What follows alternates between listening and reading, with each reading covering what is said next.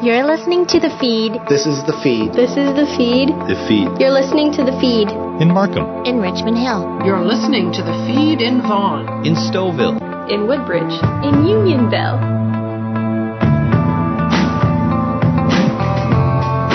You're listening to 1059 The Region. I'm Ann Romer, and this is The Feed, York Region's only news magazine show. This weekend, we want to dedicate this time and focus our conversation on the victims of Ukraine International Airlines Flight 752. The flight departed from Tehran's Imam Khomeini International Airport on January 8th and was headed to Kiev. It was perhaps three minutes later that systems failed and the plane crashed, killing all 176 on board. Iran initially denied bringing down the flight, but on January 11th, the government took responsibility for the crash. New video also appears to show two missiles hitting Flight 752 when it was in the air. In the days that followed, shock, unimaginable grief, questions, and anger of the 176 people on board. 138 were headed to Canada. Our death toll at least 57, many from the GTA and right here in York Region. Majid Jowhari joins us on the feed. MP Richmond Hill, thank you very much. This is a difficult time for so many Canadians, and including you. This is it almost hits too close to home, if you will. Tell us your thoughts on this tragedy. Um, uh, good afternoon, and, and first of all, let me start by extending my condolences, my family, my wife, my daughter, and my son condolences to all those who have lost their lives, especially the 57 Canadians. Uh, what we've been hearing um, the, um, across, and I strongly support that, is that we need a clear answer. We need full access to get um, our investigation team on the ground as part of the team. We are asking for transparency. We are asking from all levels of the government, and we are asking for accountability and compensation. As well, we are hearing a lot of hurt and a lot of anger. There was a meeting in London to that end. Uh, let's talk about the progress that's being made as the families suffer and struggle here in Canada for any information about how things are moving in terms of repatriation, in terms of transparency, in terms of compensation. As you know, um, there there was a meeting held earlier um, uh, this morning, our time in, in, in London, which was head by our uh, uh, Foreign Affairs Minister Champagne, um, with participation from Canada, UK, Sweden, and Afghanistan, with Canada taking the lead on that, and um, focus on making sure that we work collab- collaboratively to get all the answers that uh, that we need. At the time of recording this interview, uh, there has been a great outpouring of information for the families and friends of the victims. I spoke personally with the brother of one of the plane crash victims, and he said to me that it was a very complicated system by which he was trying to access information or through which he was trying to access information. Is there any way that this is being understood and is, can be streamlined for people who are struggling trying to get answers? Yes, um, I believe it's understood.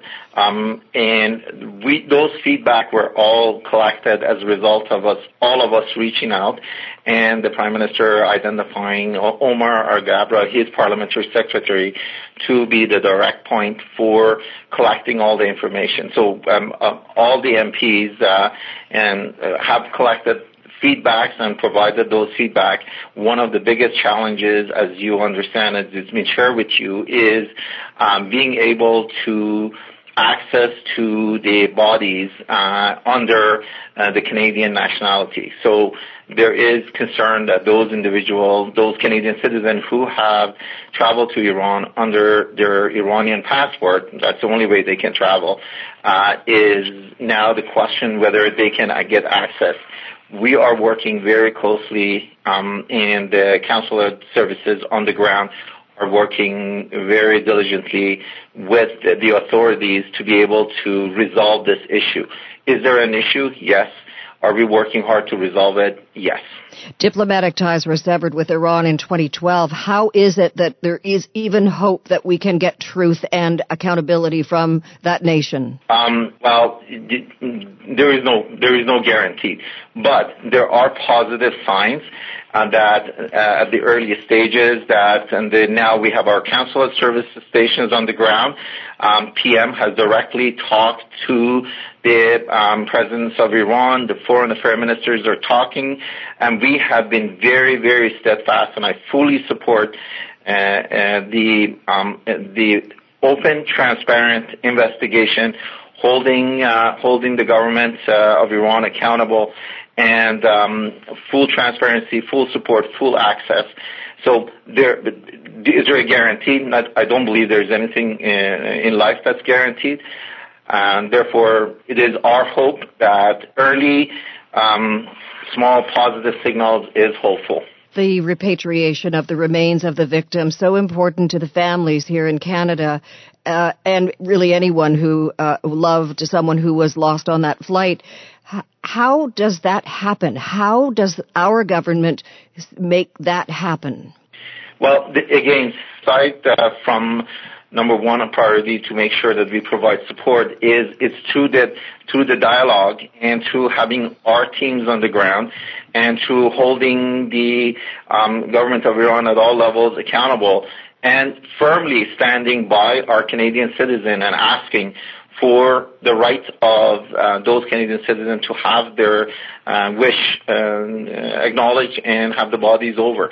How technically that's going to happen, this is something that I believe our consulate uh, services group that's on the ground is trying to work that out. You are of Iranian heritage, uh, Iranian Canadian.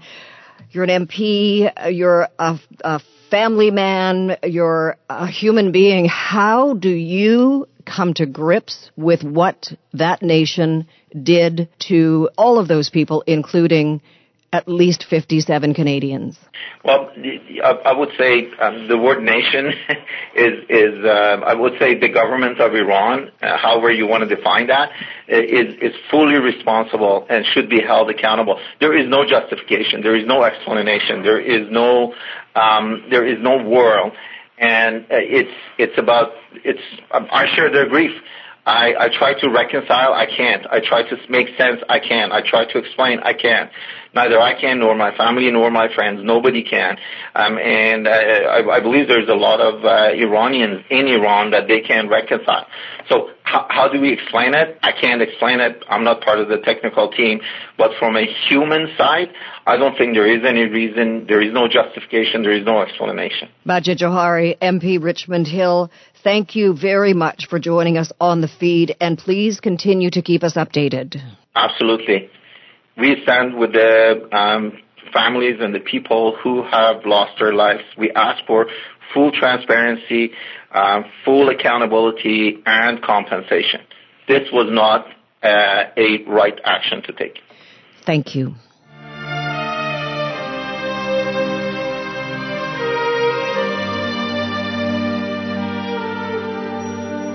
MPP Michael Parsa, who represents the riding of Aurora, Oak Ridges, Richmond Hill, joins us on the feed. Thank you. Uh, this has been a terrible stretch of time for so many people around the world, but particularly here in Canada and in Ontario, where most of the victims uh, were spending their time. Let's uh, talk about your thoughts on the loss of so many lives uh, because of this horrific crash. Thanks very much for having me. It has been. It's been incredibly uh, heartbreaking and devastating for uh, not just the Iranian Canadian community, but Canada as a whole. Uh, we lost uh, 57 Canadians. Um, these were, uh, you know, moms and dads and brothers and sisters, um, you know, co-workers, neighbors and loved ones. A lot of many people from the uh, from the academics. There were uh, so many. Uh, there were students. There were professors. There were engineers. There were doctors. And unfortunately, uh, we lost. It's tragic. Uh, it's a and so confusing for Canadians, for the families and friends of the victims, all of what is going on in Iran. Uh, initially, they, the country says that this was a mechanical failure on the part of the aircraft maker. Then it is confirmed that yes, they did shoot down the aircraft, but inadvertently, or maybe it was something that was uh, d- directed from, you know, the top person in Iran. There are so many pieces to this puzzle that are just gut wrenching, and every single day there is something different. Uh, what are you saying to your constituents when you attend vigils? And I know you've been to several in the past week.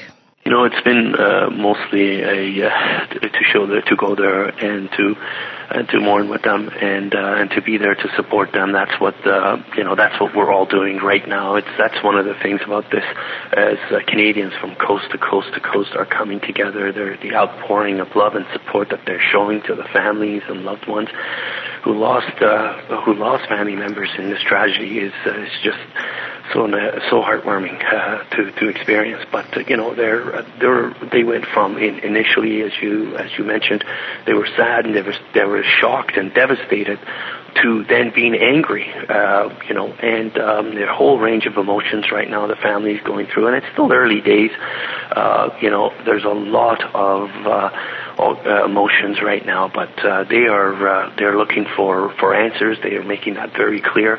Um, they want uh, the uh, the regime to be held accountable uh, now that they have publicly stated that they were behind this, and uh, they're asking us, they're asking all of us, they're asking me to please make sure that they're held to account and that they're held responsible. They want answers to their questions and they want justice to be served. And that's the only way the families are going to have closure. And as a member of provincial parliament, uh, are you able to make change? Are you able to facilitate some of the things that are being asked by the families, you and, of course, your other party members and the premier?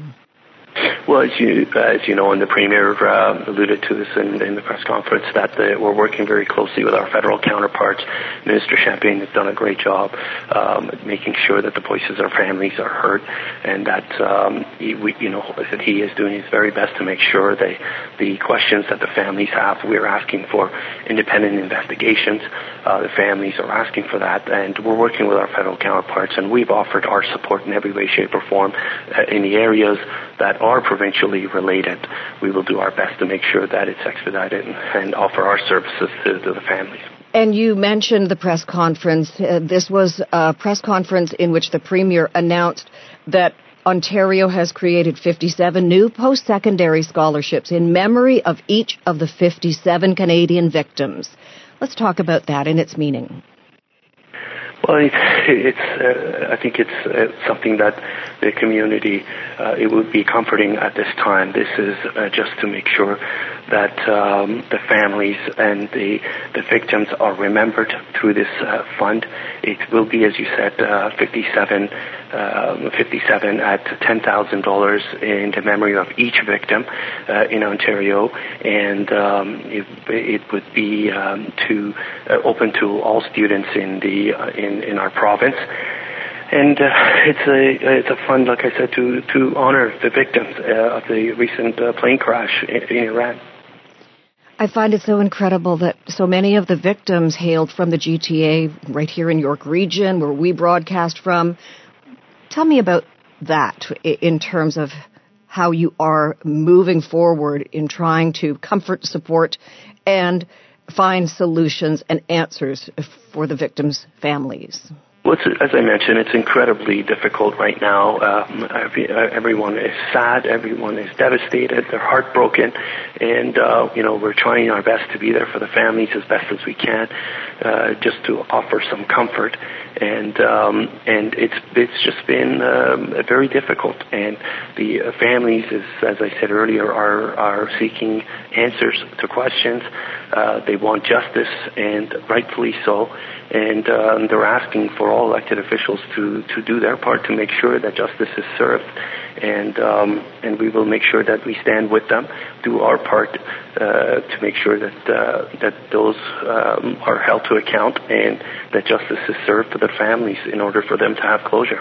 And that is now. There are so many steps to come, including we all are hoping as a nation the repatriation of the remains of the victims. I want to thank you for taking the time from your busy schedule, MPP Michael Parsa, representing the riding of Aurora, Oak Ridges, Richmond Hill. Thank you for joining us on the feed. I want to thank you, and I want to thank all your listeners and all of all Canadians from coast to coast to coast for their the support and the love that they're showing to our community. It's incredibly heartwarming. Many thanks. Premier Doug Ford says the new scholarships will be in place for the start of the 2020-21 school year. Many of the victims were young people, were students attending college or university right here in Ontario. They were smart, gifted, people who had a bright future ahead of them.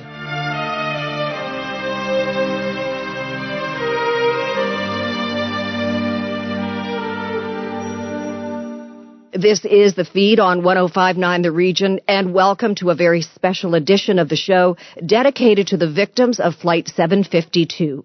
As the RCMP try to identify the remains of Canadians killed in the crash, as consular services on the ground in Iran work to repatriate victims' remains, family here at home are still in shock, including Arash Jamshidi, who lost his beloved sister, Shadi. Arash Jamshidi, thank you so much for joining us and talking about the life of your sister, Shadi Jamshidi, and celebrating all that was wonderful about her and a life cut too short. Tell me what you remember best about her. Uh, her beautiful smile, her warm face was the things that I will never forget. She was so strong and she did a lot of efforts to uh, build his life so far. We said it in Farsi, brick by brick. Uh, yeah, that's the most important items that I can tell you about my sister. She came to Canada, was a Canadian permanent resident, hoping for citizenship at some point very soon. She was educated, further educated at the University of Calgary, made her way to Toronto, found a great job, was doing so well at it. She was brilliant. You know, from what I've read about her, her mind matched her external beauty. In fact, it may have even exceeded it. It's difficult for me to, to express my feeling to you, but as you mentioned, uh, he moved to Canada in order to follow her ambitions, her passions for a better life uh, on uh, 2012. It was a difficult experience for her after uh, loss of our mom to move to Calgary and find her positions there. But she tried a lot. She uh, found um, a good position uh, in a master program in the University of Cal- Calgary. After that, hoping to join me uh, in Toronto, and because of the reason that was the down of the gas and oil industry, she preferred to come and find something in Toronto. But first of all, she went to uh, Hamilton found a job in Toronto, commute all the days uh, from Hamilton to Toronto, then found a basement in Richmond Hill, uh, then found a better position in another company, then uh, found a better one, saved some money, and uh, rented her first home in Etobicoke until we joined her less than two years ago. We lived together and then she decided to move to live with her, her boyfriend, her partner, somehow next to ourselves in North York. This is a very brief part of his her life uh, that you can imagine how strong she was. From what you're saying, family was extremely important to her. She also displayed a lot of courage when it came to the decisions and the moves that she made. Where did that courage and that motivation come from? Oh, I think it comes from the bottom of her heart, from our family background. Uh, even my mother has passed away just one year after 30 years of her work that she retired. Even my dad right now in, in the age of 75, 76, he's working all the days. Uh, he's a university professor in econo- economy. We are a small sized family, but all of us tried all our life to make something for the human beings. Tell me about something that you and she went through as as younger people when you were growing up in Iran as brother and sister. You know, who was in charge? You or was she in charge? Who was the boss when it came to being brother and sister? Oh, actually I was the older brother in the family and I was around 13 years older than her. When she was a kid, I was the boss. but uh, I can tell you, after she grew up little by little, she found a very strong character, uh, very self-motivated character. There were a lot of things that our family learned from her as a very kind of independent uh, girl in Iran. She made all her life and career. It's interesting that the this independence uh, and this this self-made woman that she was in Iran, when she moved to Canada, it was the perfect foundation for her because Canada is that kind of country that believes in equality and believes in in human rights and believes in anyone can achieve anything if they try hard enough. It yeah. was a good fit for her here. Yeah, we believe so, and uh, that's why we moved uh, here in Canada. That's why we prefer to bring our family here in Canada, because uh, you can see the values at the back of the Canadian people. It's true that we are treated like Canadians. There's, there was no difference between her as a PR or anybody else who was citizen of Canada. Arash, how do you feel about the outpouring of support, financial but also emotional support from the government, the Prime Minister, and from citizens from coast to coast to coast? How do you feel about what you're seeing in terms of that kind of loving support? We are so grateful about the support that we got so far. Um, I met many guys from the government, uh, from the Global Affairs Department, from Foreign Ministry, from CIC, from Social Social Service, the officers inside Iran, uh, also another international crisis company, and also the people. Uh, Shadi's colleagues and co-workers uh, in Brenntag in Canada, Colors and Petrochemicals, uh, Nima as her partner, Nima's colleagues and co-workers in uh, F12 in uh, Omega, uh, or uh, even my wife's colleagues and co-workers in Quality Sterling Group, a few of our neighbors uh, Iranian community as well. I feel really appreciated from all of their support. This is a tough question, but how do you feel, how do you come to terms with the fact that your home nation, Iran, is now claiming responsibility for shooting down that airliner. Yeah.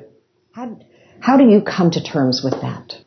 We prefer not to believe that's true. It's really a devastating news for us. I can tell you that it added opened our wounds again.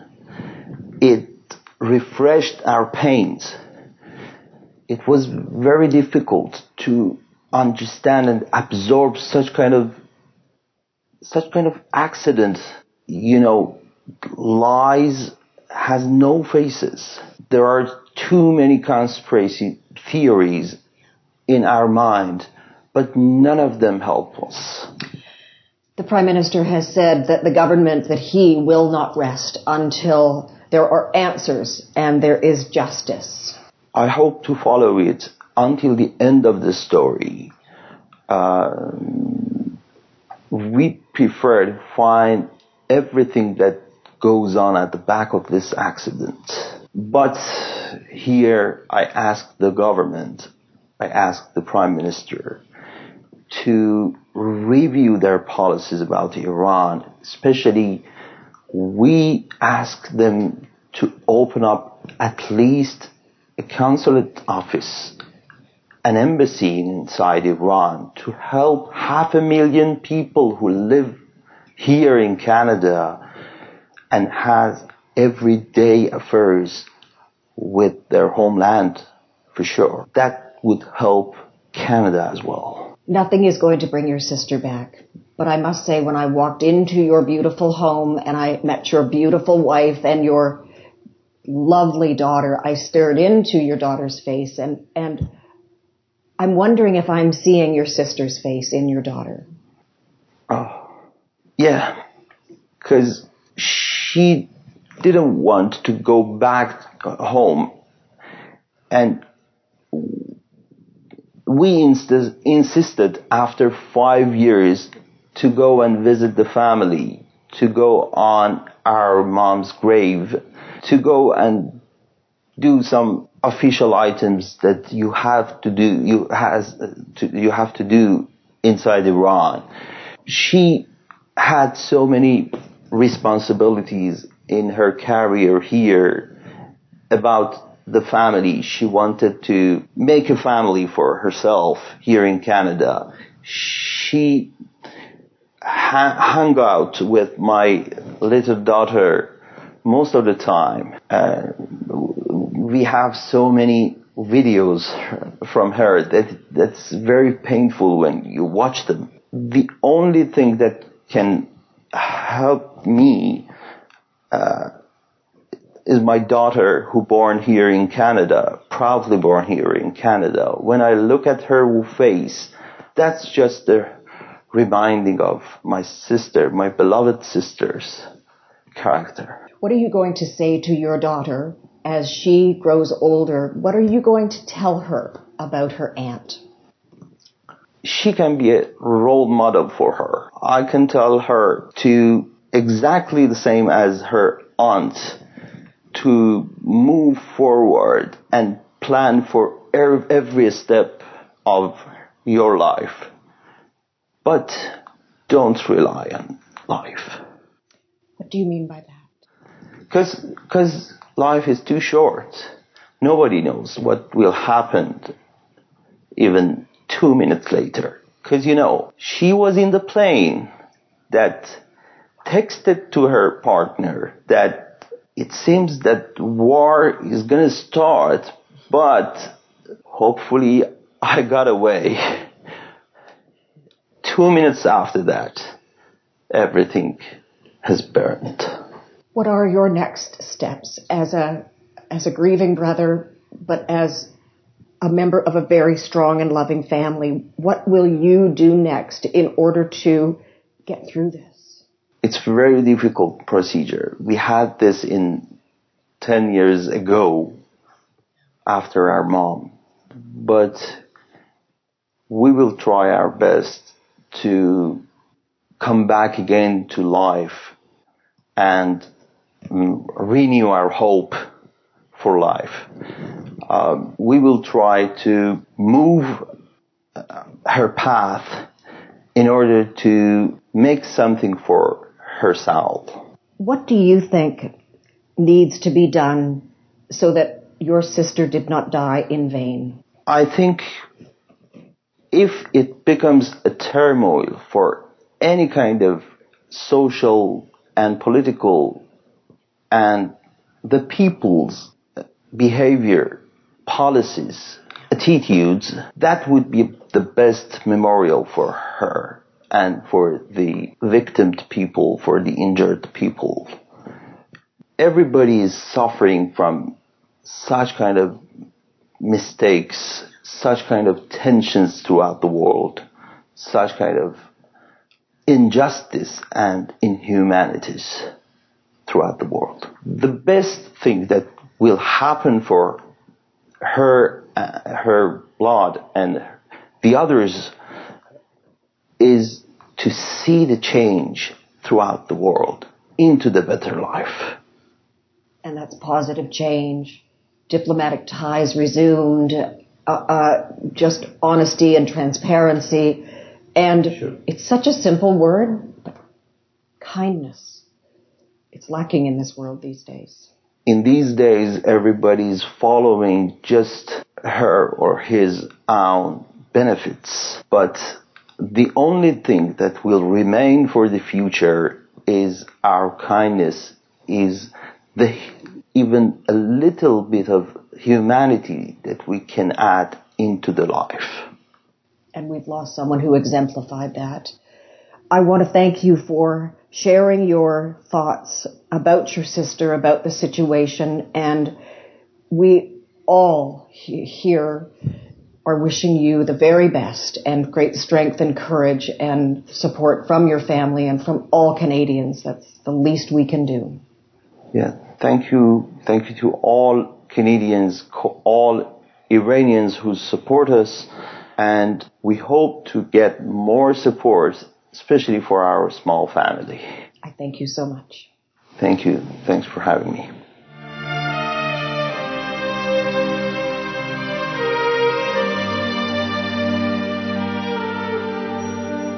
Thank you once again to Arash Jamshidi for sharing his sister's story at this very difficult time.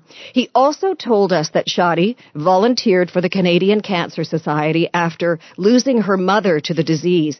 If you would like to donate in her name, the link is on our Twitter feed at 1059 The Region. And for the extended video interview with Arash and pictures of his sister, Shadi, go to york24-7.com. Next on the feed, how to cope with grief and try to move on. Afua Abba with that story. Dealing with the loss of a loved one can be difficult or can be a difficult journey to endure alone. So to talk about healthy ways to grieve is none other than Christine Gogun, who is the Executive Director and Bereavement Services Coordinator at Bereaved Families of Ontario, specifically in York Region. Christine, thank you so much for joining me today. Thank you for having me. Oh, of course, it's our pleasure. Um, so first off, before we get into uh, the details of it and, and just helping listeners out um, who may be grieving or who knows somebody who is grieving, just talk to us a bit about your organization. So Bereaved Families of Ontario York Region office has actually been around for over 25 years now. It was originally started by bereaved moms who realized there was nothing in the York region area to support people who were grieving the loss. Now we do actually provide different services that help children, youth, and adults who are grieving the death of a loved one, and we do that through a variety of different services. So our services could be anything from an initial one-on-one, referrals to counselors, a lending library, daily Facebook posts on grief. We also have two different types of group support. One is our Journey Through Grief flexible group sessions for anyone that has had an, a loss. And then our second group is our eight week closed groups, which would be a child loss group, a spousal partner loss group, and an adult loss group. We also have an eight week children's group and a one day youth missing pieces workshop. And above all of those things that we offer, we also do two events to honor and remember our loved ones. One is our butterfly release in September, and the second is our memory tree of light service in December. Okay, that is wonderful. So lots of resources and lots of uh, and different events in terms of different outlets to help people who are coping with the loss of a loved one. So that's some wonderful news. Um, knowing that these resources are available, um, let's say somebody ends up, of course, with the terrible news that uh, they've lost a loved one. What are some of the things that one should do um, when they go through that grieving process? Quite often when we have a loss, you're going through such a wide range of emotions, but it also impacts you physically, cognitively, spiritually, that it's really important to know the correct information because quite often we don't talk about it a lot in society. So a lot of people do not have the right information that's helpful for them. So coming to us, for example, where you can get information on grief, how to cope, what that looks like, how to work through your grief, but take care of yourself is really important. And you can do certain things that is going to help you along your grief journey and while you're mourning the loss of your loved one. One really important key thing you can do is actually find ways to release all your thoughts and feelings whether you do that through talking or whether you're writing or creatively expressing it or doing something to express how you feel. But then it's also really important that you're taking care of yourself. So that's where all of that self-care and five minute stress relievers comes in handy and really goes a long way in helping you cope with everything. But also just seeking support from anyone around you, whether it's friends, families, your general practitioner, a counselor or therapist, your neighbor even, or any groups um, or religious affiliations you have, whomever is in your circle, um, talk with them and look for that support. Okay, and then the obvious uh, question I'm going to ask in terms of the opposite side of this are what are some unhealthy ways that one would probably grieve? And is there maybe some subtleties that maybe one wouldn't necessarily notice? Okay, so in terms of the one thing I do not encourage anyone to do would be to hold in all your feelings and thoughts which sometimes that's our tendency because it's so overwhelming and scary and it's hard to go into the pain and work through it. But if you don't do that and you hold it all in, it's going to have a negative impact on your mental health, on your physical health, your relationships can start to deteriorate or even your ability to volunteer or continue to go to work and do what you need to do day in and day out. Um, so it is uh, important that you are finding those ways and doing what works for you because there's no two people who are going to grieve the same, react the same, cope the same, and you also don't go through it in the same uh, pace.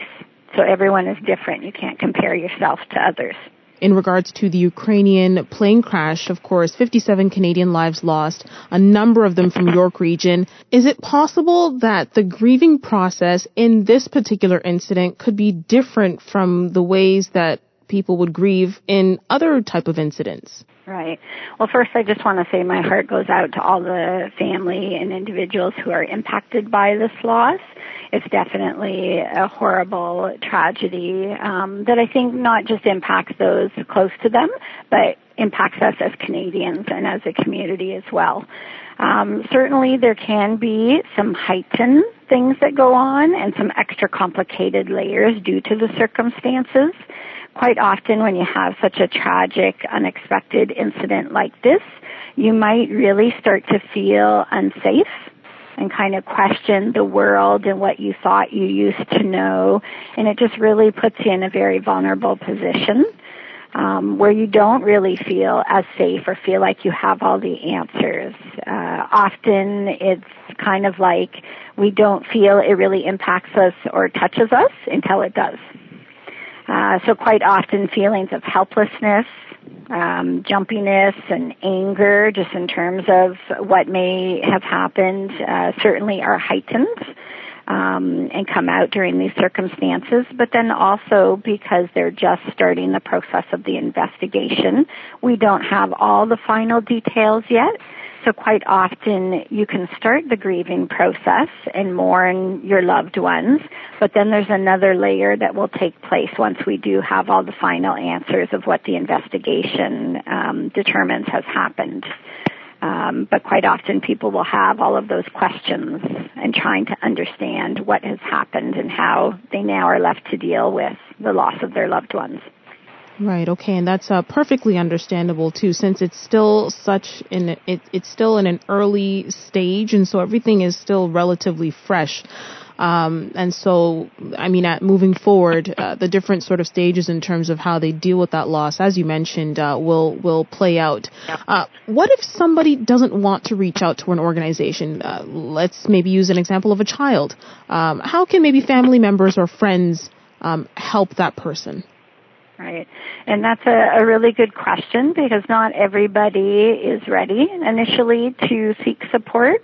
And in all fairness, not everybody is willing to either, uh, even after months or even years have gone by. But one of the biggest things that anyone can do is listen sometimes I think we underestimate the value of that, but listening, listening in just a very caring, non-judgmental way can be huge. And just sitting with them and being with them, even if they're just crying, even if you're just holding their hands, even just your physical presence sometimes can be very comforting and helpful. Uh, but the other thing that people can do who aren't directly impacted would be to educate themselves on grief and mourning because quite often I'll have people come in who hear things from well-meaning loved ones like um, time heals everything and you'll get over it. And those comments don't really help the person who's grieving. So if you find out the right information on what that looks like, um, then that will go a long way so that you're not saying those comments that feel hurtful to the person who's grieving. And then for, for residents in the region or anywhere that um, they need more information, more resource tips, or they want to get in contact with you to uh, maybe get counseling or anything at all, um, how can they reach you? They can call us at 905-898-6265, but they can also go online to our website at bfo-yorkregion.com and that can get them a lot of information and certainly call in with any questions that they may have. Thank you so much for your time, Christine, with these resources and these great tips. We know that during this difficult time, it may be hard to try and lend a hand to somebody who is grieving, but we know that even with just something as simple as listening, it can go a long way. So thank you so much, Christine. Thank you so much for having me and being willing to talk about this difficult topic.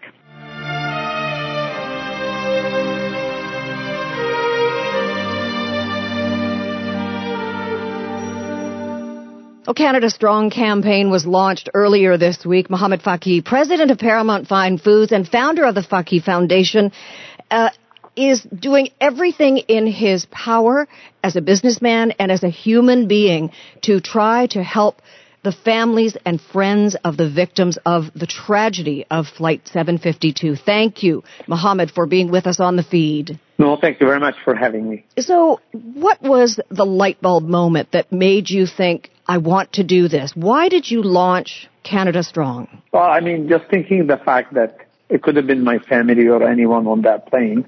And then I start looking at the news and seeing how people are getting divided and more political than worrying about the human side of it. And I thought that this will bring us together, bring a positive light and feel to all of this negativity and sadness, and uh, at the same time will help people that they're in need and they're under tremendous stress. And then I saw an interview of one of the kids that their parents went uh, to Iran and she stayed behind and she lost all her family members. And it puts me right there to say I could have, it could have been me and that could have been my child that's left with no help and we have to all come together and do something about it.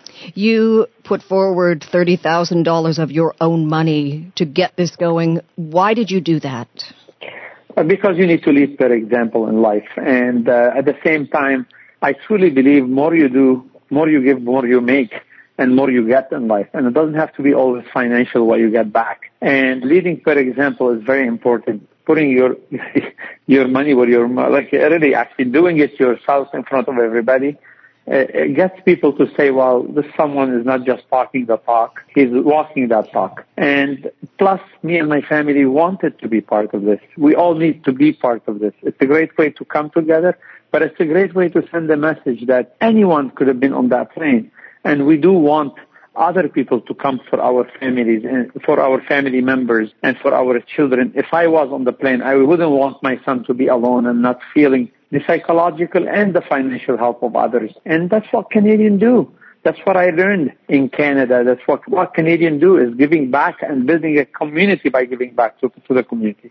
You know, we are a nation united in grief and not many of us really knows what to do this is a, a, brilliant way to feel that we are contributing in some way to the support when it comes to the families and friends of the victims. Tell me exactly, in your mind's eye, when you were putting the, all of this together, what kinds of things will the money that you collect go toward? Well, uh, I didn't realize that uh, there's a very important part of it is the distribution and uh, apparently I will not have a say on it except hoping from the uh, panel we're putting together that could be a professor in Alberta. Uh, I'm very glad to announce that Barbara Hall, our our former mayor, accepted to be on the panel. Uh, someone from Toronto, City of Toronto, will be on the panel.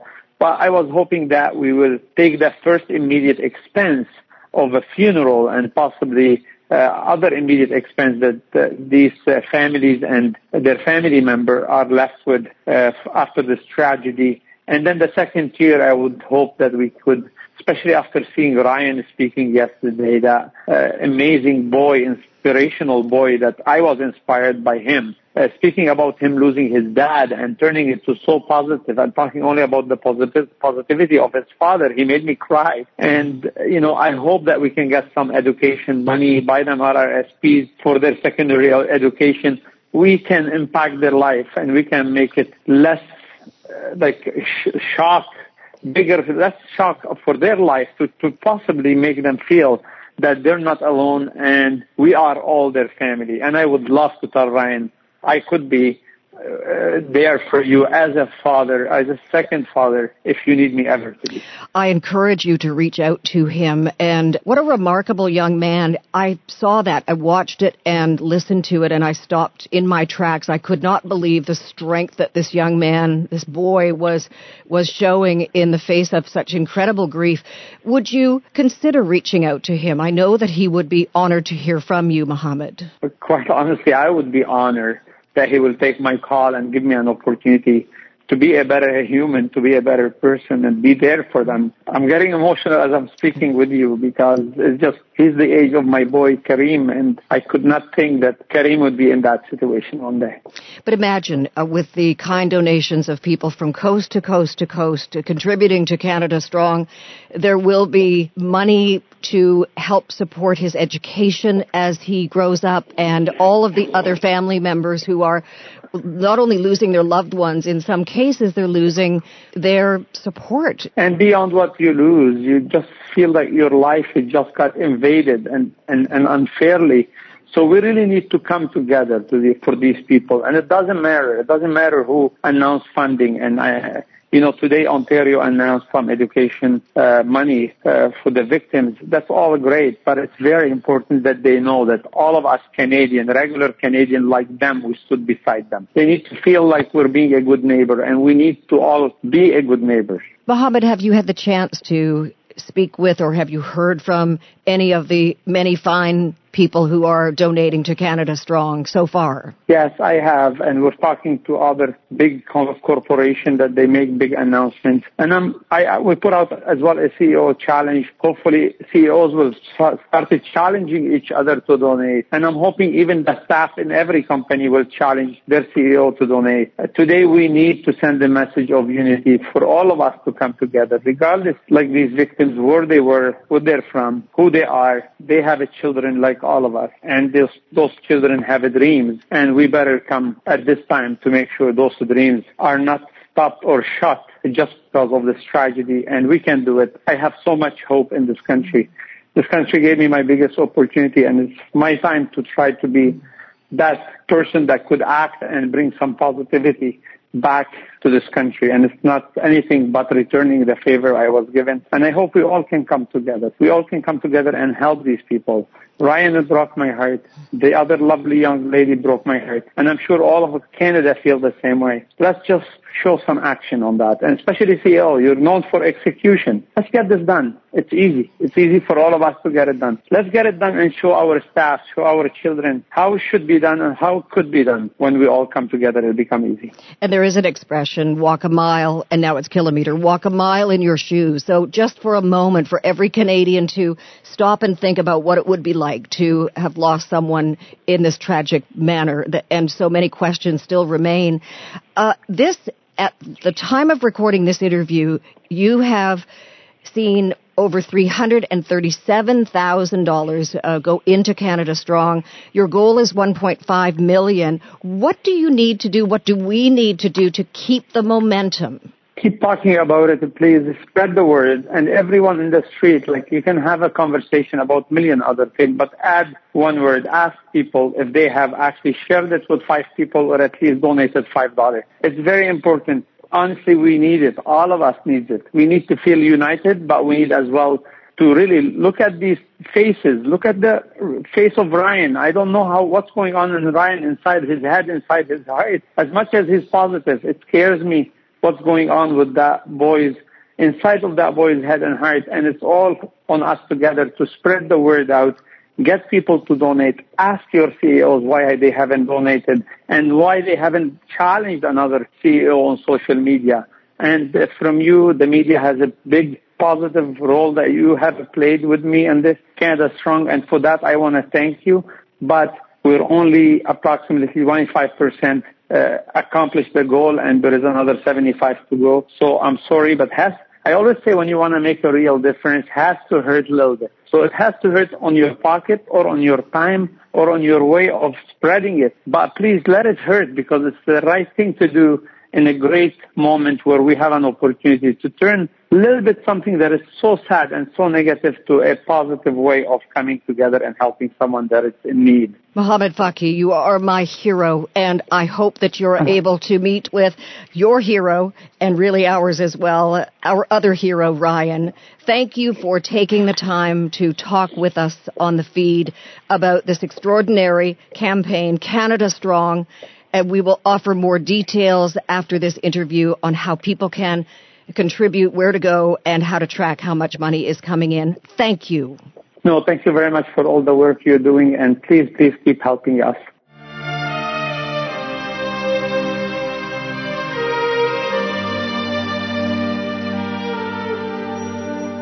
To track fundraising efforts or to donate, go to torontofoundation.ca slash Canada Strong Campaign. In the coming days, weeks, even months, the focus may turn to how families are compensated.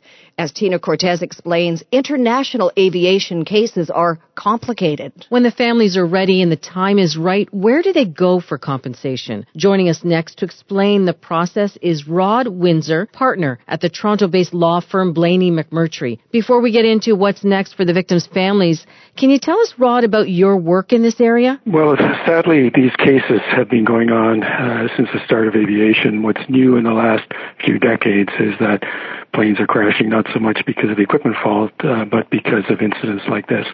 So uh, we have handled most of the large scheduled airliner claims over the years. Cases like Korean Airlines, where the Russians, the Soviet Union at that time, shot down uh, the Korean Airlines flight, the Air India bombing, uh, hijackings, uh, Ethiopian Airlines.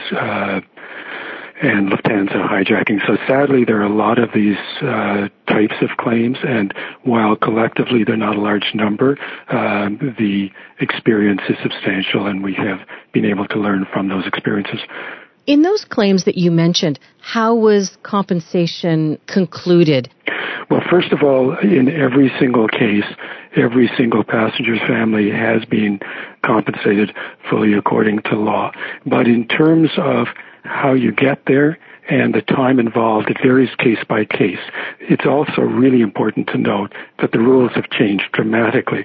So when we acted on Korean Airlines or Air India, where uh, there was question as to the involvement of the airlines themselves in, in terms of being responsible for why uh, the uh, incidents occurred, uh, we faced a much higher bar to meet in order to receive compensation. So the short answer in terms of timing is that if an airline decides to obstruct at every possible step, and if uh, there are any distractions such as too many people involved in the litigation and so on, it can go on for many years, perhaps as much as a decade. That would be misleading in this context. The reality is much more typical is we resolve claims in under two years, and there's really no reason why they can't be settled in a matter of two or three months if the airline really wishes to do so.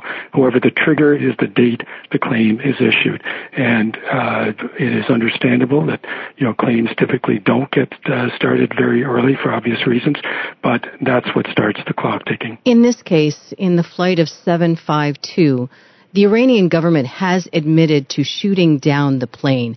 Does that make the legal part of this any easier? It doesn't in and of itself, and uh, it's. I want to be clear, and you can get very confused and confusing very quickly in these cases. Uh, it doesn't in and of itself. I think what it does is it clarifies the situation. It removes some possibilities that we would otherwise have to pursue. So in that sense, it's a good thing. Quite aside from the fact that I think it's important for family's sake that uh, that there be an acknowledgement of, of this nature. How do they go about then getting compensation? Who do they pursue? There are a number uh, of, of, possible parties uh, in these cases.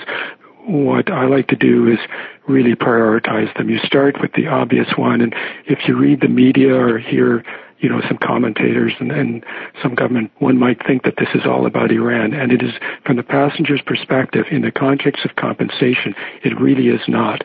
The airline is legally obligated to pay compensation no matter what. And so it's important to keep that in mind front and center. That makes the airline the primary defendant no matter who was to blame for this ha- happening. These cases are uh, determined in accordance with international conventions. Uh, those conventions answer questions like where you can sue, who can sue, how you go about suing, what compensation is payable. And these rules are unique. They don't apply to any other kind of accident other than uh, accidents on international flights of, of the airliners. So you know, you got to keep this in mind at all times. Is a class action appropriate here? Class actions are interesting. Uh, you know, when we handled the Air India claim, that was before there was class actions legislation. And one of the things we struggled in that case, there were a lot of plaintiffs' lawyers involved, and so we struggled with how do you deal with the uh, problems arising out of so many different law firms involved. The experience of those lawyers varied dramatically. Those were early times. And so we struggled with it. And we then ended up doing something very interesting. With the help of the court, we in a sense, created a class action to address some very limited specific questions arising out of the involvement of so many parties. We're able to do that. The court appointed four lawyers to act on behalf of all of the plaintiffs, but only with respect to the issue of liability or who had to pay. And, uh, you know, and that worked reasonably well. So you may say, well, why wouldn't one pursue a class action in this case? There are advantages and disadvantages. In my view, based upon what we know today, uh, the disadvantages far outweigh the advantages. And class action, we may see one, and there are reasons why we see them in these cases, but in my view, based on what we know today, it would not be appropriate claims are very, very serious claims. They're individual claims. Each family situation is different, and the common issue probably will not be uh, that difficult to address. It is the individual issues that are going to consume most of the attention, and those are better dealt with when you have large claims and individual actions. Now, no amount of money or compensation can replace a, a lost loved one. But without appearing insensitive here, how is financial compensation determined? I think uh, the best starting point, particularly in cases like this, is to say what it doesn't cover, right? So, uh, in under Canadian law, we do not compensate for grief. When someone's killed, that is by far the greatest uh, consideration. So if we start off the fact that we don't compensate for grief, then what is it that the court does look at? It does not value a life. That would be, uh, you know, our courts have made it clear that that's not an appropriate way of looking at this. What the courts do look at and what the law does provide is first compensation for any financial loss. And financial losses are, you know, much broader than we often think. In families, we all support each other, and we support each other not in signing a, pe- a check over to a family member, but by sharing expenses, by being there when you're needed. Uh, in this day and age, you know, the families are not necessarily as important economically in all cases as others in that sense. But all families suffer when somebody is killed, and they suffer in many ways, and our courts will look at the evidence for each family and look at how this death affected every person in the family, assess the financial losses, and then there is a claim for what we call loss of care, guidance, companionship, which is more of an overall category, which uh, covers the other items which are not particularized. Rod Winsor, thank you for joining us on the feed and providing such relevant and valuable information on this ongoing story. You're very welcome. Well, the story of Flight 752 is by no means over, and here at 1059 The Region, we will continue to bring you the very latest information and stories in the days ahead. Thank you for listening.